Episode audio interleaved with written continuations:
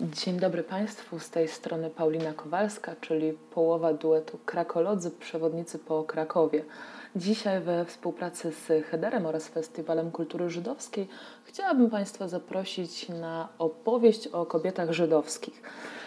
Jak Państwo zapewne wiedzą, planowaliśmy spacer z tej okazji. Niestety nie mógł on się odbyć z powodu pandemii. Liczę jednak na to, że taka zaproponowana przez nas forma również będzie Państwu odpowiadać. Zanim rozpoczniemy tą dzisiejszą opowieść, chciałabym także serdecznie polecić Państwu taką serię pod tytułem Przewodniczki po Krakowie Emancypantek. To jest kilka tomów opowieści o nietuzinkowych, E, odważnych damach krakowskich. I też e, z tego miejsca no, serdecznie dziękuję wszystkim e, zaangażowanym w powstanie przewodniczek, autorkom i autorom, bo tak naprawdę dokonali oni ogromnej pracy często ze strzępków czy, czy urywków informacji, budując portrety różnych kobiet, które w jakiś sposób zapisały się w historii naszego miasta. Mm, zanim jednak przejdziemy do opowieści o, o, Krakowie i o bohaterkach krakowskich, zacznijmy od początku. A od początku, czyli od no, Adama i Ewy. Mm, Ewa, czyli e, żona Adama, kobieta. E, I tak jak imię Adam znaczy człowiek, tak Ewa, mm, Hawa oznacza życie, właściwie dająca życie. Mm, różnice między kobietą a mężczyzną nade wszystko akcentuje ten tradycyjny judaizm, mm, uznając, że różnią się oni tak fizycznie, jak i psychicznie. Mm, tym samym stwierdzając, że płeć no, determinuje niejako nasze role społeczne. W życiu dziewczynki i kobiety ważna była zatem rola mężczyzny. Najpierw ojca, a, no, a później męża. bo kobieta była też przede wszystkim opiekunką e, i ostoją rodziny, a jej zajęcia koncentrowały się no, przede wszystkim wokół e, domu. Mm, wiemy więc, że dziewczynki również uczęszczały do szkół, e, ale ich nauka mm, koncentrowała się na nabyciu umiejętności praktycznych. Mm, warto jednak podkreślić, że chociaż tradycja religijna mówi o nakazie uczenia tory dla chłopców, nie ma w niej istniejącego jednocześnie zakazu uczenia tory kobiet.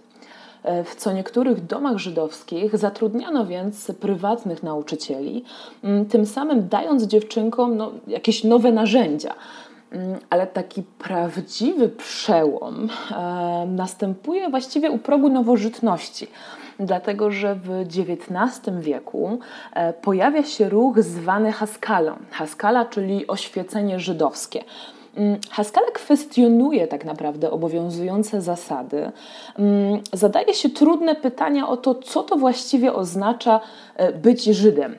E, u progu tej nowej epoki działacze Haskalowi uznali, że no istnieje konieczność dostosowania swoich tradycji i sposobów wychowania do dynamicznie zmieniającego się świata. E, I ten przełom już XIX i XX wieku, no to w pewnym sensie jest e, taka walka mm, postępu i, i tradycji. E, I dobrym przykładem tych trudności byłaby postać Tewie Mleczarza, czyli głównego bohatera książki Szolema Alejchema, zekranizowanej no i pewnie znanej Państwu jako musical Skrzypek na dachu. Mm, Tewie, który jest e, osobą przywiązaną do zasad, e, ojcem kilku córek, e, planuje dla swoich dzieci przyszłość no, zgodnie ze swoją najlepszą wiedzą i, i wychowaniem. Ale tak naprawdę okazuje się, że właściwie żadna z córek Tewiego nie zamierza podążać tymi no, utartymi ścieżkami. No i sam, sam Tewie staje przed wyborem, e, czy ważniejszy jest ten tradycyjny, e, no, sprawdzony przecież przez lata plan, czy jednak no, szczęście jego dzieci. No i przechodząc już e, do tej naszej dzisiejszej opowieści, tej lokalnej krakowskiej, mm, myślę, że sami Państwo rozumieją też, dlaczego bohaterkami e, będą kobiety żyjące właśnie w tym no, trudnym, żeby nie powiedzieć rewolucyjnym okresie. Wiemy, że Kraków e, przełomu epok, no to dość niewielkie miasto. E, w dodatku, no nie bójmy się tego określenia, mimo patriotyzmu lokalnego, trochę zacofane, e, pozostające w tyle za takimi środkami jak Lwów czy Warszawa, mm, ale naszemu miastu nie można odmówić aspiracji. Tak naukowych, jak i przemysłowych, ale i artystycznych. E, a zatem zacznijmy naszą opowieść od dość niepozornego budynku na krakowskim Kazimierzu, znajdującym się przy ulicy Bocheńskiej 7. E, w przededniu I wojny światowej grupa entuzjastów zdecydowała o stworzeniu teatru żydowskiego. E, no ale jak możemy przeczytać, z początku ta instytucja no, nie cieszyła się zbyt dużym zainteresowaniem lokalnej społeczności.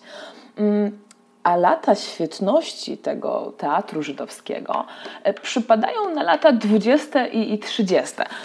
Mm, I do tego rozwoju, do tej zmiany przyczyniają się tak e, wyjazdowe występy trup z Warszawy czy, czy z Wilna, e, ale i lokalni artyści, jak chociażby Mordechai Gebirtik.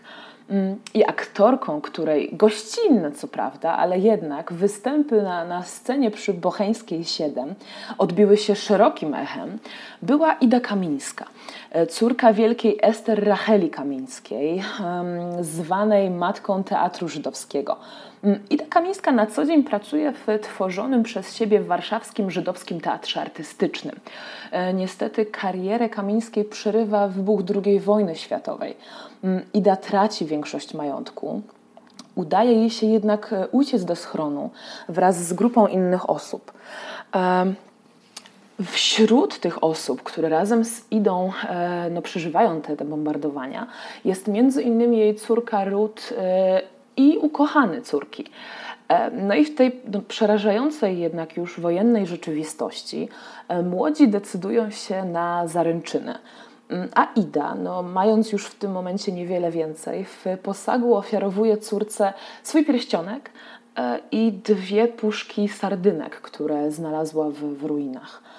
Szczęśliwie Ida Kamińska przeżyła okupację, mm, uciekła z Warszawy, jakiś czas przebywa w Lwowie, w końcu trafia do, do Związku Radzieckiego. Mm, pracuje między innymi w Moskwie. Wraca do Warszawy w roku 1947, e, ale w latach 60.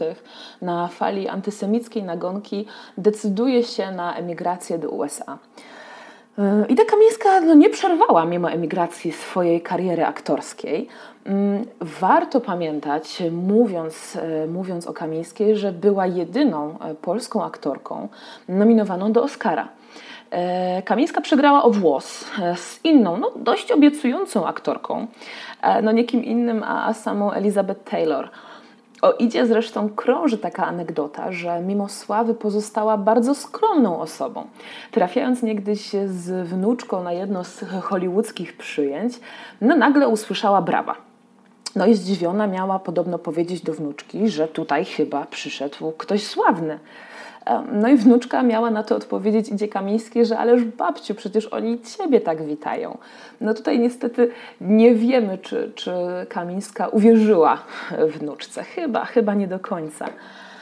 E, no i przechodząc już spod tej bocheńskiej 7, drodzy Państwo, tak wirtualnie wyobraźmy sobie, że przechodzimy na krakowską, krakowską 35, mm, na miejsce, do miejsca związanego z Pauliną Wasserberg, e, urodzoną w marcu 1882 roku. Paulina pochodziła z praktykującej żydowskiej rodziny. Wiemy, że w domu Wasserbergów trzymano się zasad kuchni koszernej, e, ale też możemy przypuszczać, że rodzina była jednak wyznania żydowskiego, ale reformowanego, o czym świadczy chociażby fakt, że brat Pauliny, Norbert, modlił się w synagodze postępowej, czyli w synagodze Tempel, e, znajdującej się przy ulicy Miodowej. Dzieci Wasserbergów nie czuły się zresztą nazbyt związane tradycją, bo możemy przeczytać, że sympatyzowały między innymi z Bundem i środowiskiem polskich socjalistów. Mm, sama Paulina kończy w 1901 roku pierwsze gimnazjum żeńskie, zdaje maturę i rozpoczyna studia na Wydziale Filozoficznym Uniwersytetu Jagiellońskiego. Ale marzeniem Pauliny jest medycyna. Pamiętajmy, że na początku XX wieku dla kobiet no, był to kierunek y, odważny, a podobne decyzje no, spotykały się z dość różnym przyjęciem. Zaledwie kilkanaście lat wcześniej, przed tą decyzją Pauliny, mm, taki chirurg Ludwik Rydigier e, zapowiadał, że prędzej mu włosy na wewnętrznej stronie dłoni wyrosną, niż medykami będą kobiety.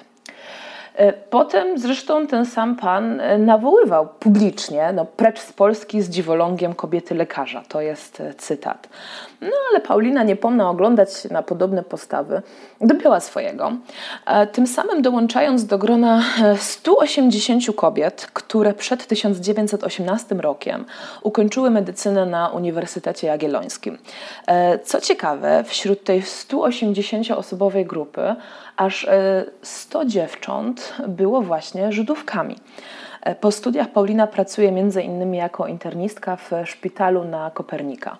Mm, znana jest również e, jej działalność jako społeczniczki. Wiemy, że działała chociażby w Towarzystwie Ochrony Zdrowia Ludności Żydowskiej w Polsce oraz Towarzystwie Opieki nad Dzieckiem Robotniczym Nasze Dzieci. Mm, te sukcesy Pauliny no, przerywa jednak okupacja. Paulina wraz z siostrą Dorą, również lekarką, trafiają do getta, gdzie Paulina podejmuje pracę w żydowskim szpitalu zakaźnym przy ulicy Rękawka. Po likwidacji getta w marcu 1943 roku siostry Wasserberg trafiają najpierw do obozu w Płaszowie, a później do obozu w Szebniach. Niestety ani Paulina, ani Dora nie przeżyły wojny. E, z relacji świadków e, wynikałoby, że, że siostry Wasserberg e, otruły się w samochodzie, który już zresztą wiózł je na, na egzekucję. I kończąc historię Pauliny Wasserberg, przejdźmy dalej na ulicę Józefa Ditla 64. Pod tym adresem mieścił się dom sierot żydowskich w Krakowie, do którego rozwoju walnie przyczyniła się Róża Rok, e, prezeska Domu Sierot Żydowskich od 1918 roku. W licznych relacjach przeczytać można, że e, to za działalności właśnie Róży Rok jako prezeski w życiu zakładu nastąpił no, zwrot w dobrym kierunku. Mm, sam zakład istniał bowiem aż od 1846 roku, e, ale do tej pory był dość no, nieszczęśliwie zaniedbany. Mm, sama Róża Rok poza niewątpliwym talentem pedagogicznym miała również e, doskonałe przygotowanie formalne. E, studiowała bowiem w Niemczech, ucząc się zasad nowoczesnego prowadzenia zakładów dla sierot. I to z inicjatywy Róży Rok oraz jej męża Łazarza e, dom sierot zostaje przebudowany. Powstaje także internat, dla wychowanków mm, oraz bursa sierot żydowskich. No i ta bursa, ona zresztą powstaje przy Stowarzyszeniu Rękodzielników Żydowskich jako miejsce dla, dla nastoletnich sierot, czyli byłych wychowanków e, zakładu. Mm, no myśl, która przyświęcała jej powstaniu, mm, to było to, że to było miejsce, które miało pomóc e, dzieciom, no już wtedy nie dzieciom tak naprawdę, w znalezieniu fachu, a tym samym no, usamodzielnieniu się. Mm, po śmierci Róży Rok zakład w celu no, uczczenia pamięci swojej dobrodziejki e, przyjął jej nazwisko. E, nie jest to jednak jedyna kobieta związana z adresem Ditla 64. E, kolejną osobą, która, która jest e, związana z tym miejscem, e, jest osoba, która została dyrektorką zakładu sierot żydowskich w przededniu zagłady właściwie, pani o nazwisku Anna Regina Feuerstein. Ona we współpracy z mężem Julianem oraz Dawidem Kurzmanem e, próbują zachować e, pozory normalności, mm, kontynuując opiekę nad sierotami, mimo że te warunki z dnia na dzień stawały się coraz trudniejsze. Brakowało właściwie podstawowych rzeczy, takich jak, jak odzież czy pożywienie, zaś liczba wychowanków e, z uwagi na tą okupacyjną rzeczywistość no niestety rosła.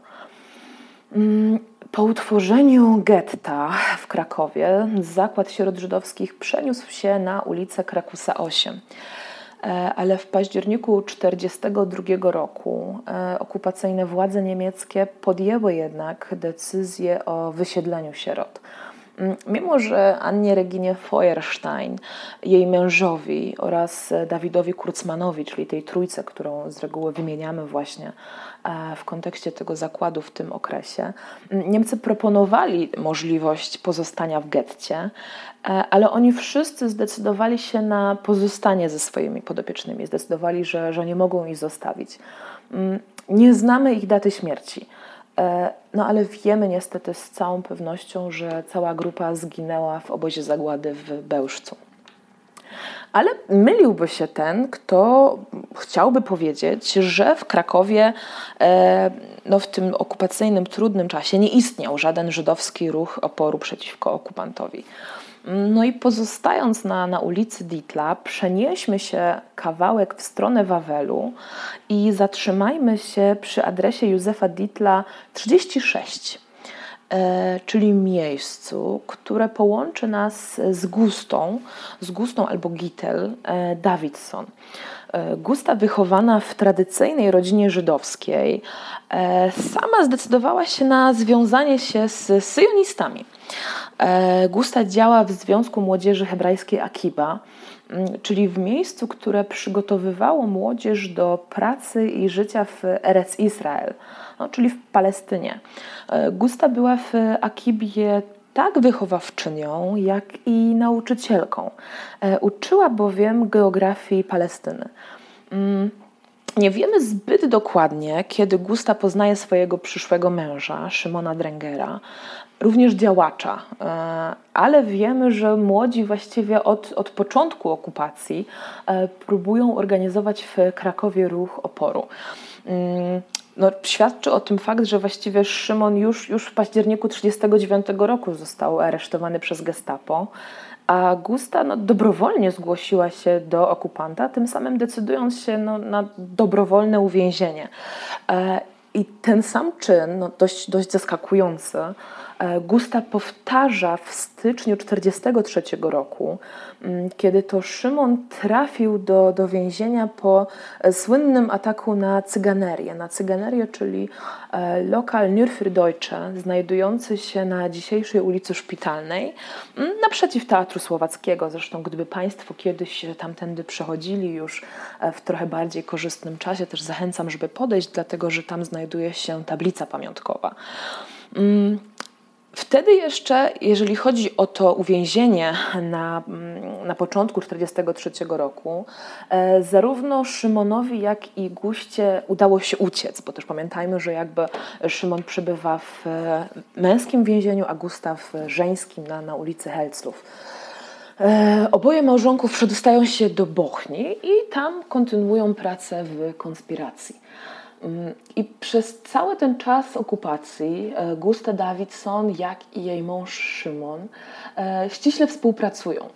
Mm, z samego początku, zresztą za zgodą władz okupacyjnych, e, pomagają w założeniu kibucu, kibucu nieopodal Wiśnicza Nowego. Oficjalnie ta placówka e, miała służyć, jak przeczytamy, rolniczemu przeszkoleniu ludności żydowskiej. E, wiemy jednak, że nocami było to miejsce, w którym trwała praca konspiracyjna. Młodzi przyjęli zresztą e, nazwisko dla, dla celów konspiracyjnych. Od tej pory funkcjonowali jako Justyna i Marek Borowscy. Mm, zgodnie z relacjami możemy się dowiedzieć, że e, ich forma konspiracji była podwójnie trudna. Mm, dlatego, że była to konspiracja, która polegała nie tylko na samej walce z okupantem, e, ale przede wszystkim takiej konieczności ciągłego ukrywania e, swojej żydowskości. Mm, z czasem walka przenosi się jednak do krakowskiego getta. Mm, historia samej Gusty Davidson-Drenger kończy się w 1943 roku.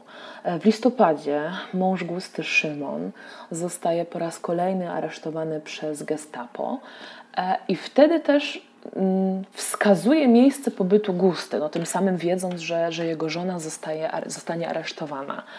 Mm, również dość zaskakujące, e, ale też możemy się dowiedzieć, że podobno między małżonkami istniała taka forma umowy, zgodnie z którą gdyby jedno z małżonków zostało aresztowane, to ma wydać drugie z nich, tak żeby współmałżonek nie pozostał sam. E, no i to w więzieniu na, na Montelupich, na skrawkach e, skrzętnie ukrywanego i podobno z trudem zdobytego zresztą papieru toaletowego, powstaje niezwykłe, no, unikatowe świadectwo, pamiętnik Justyny.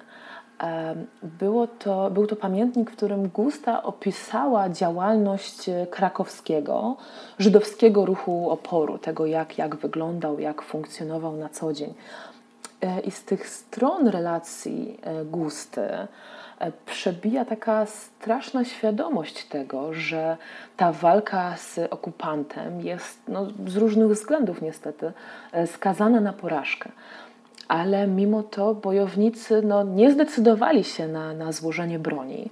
Mm, jak bowiem powiedział kiedyś Dolek Liebeskind, czyli inny działacz żydowskiej organizacji bojowej w Krakowie, E, walka e, tych bojowników żydowskich wcale nie toczyła się o zwycięstwo. To była walka o mm, trzy wiersze w historii, czyli o pamięć, tak naprawdę, o pamięć o tych osobach, o tym, e, o tym czego dokonali i w jakich czasach żyli.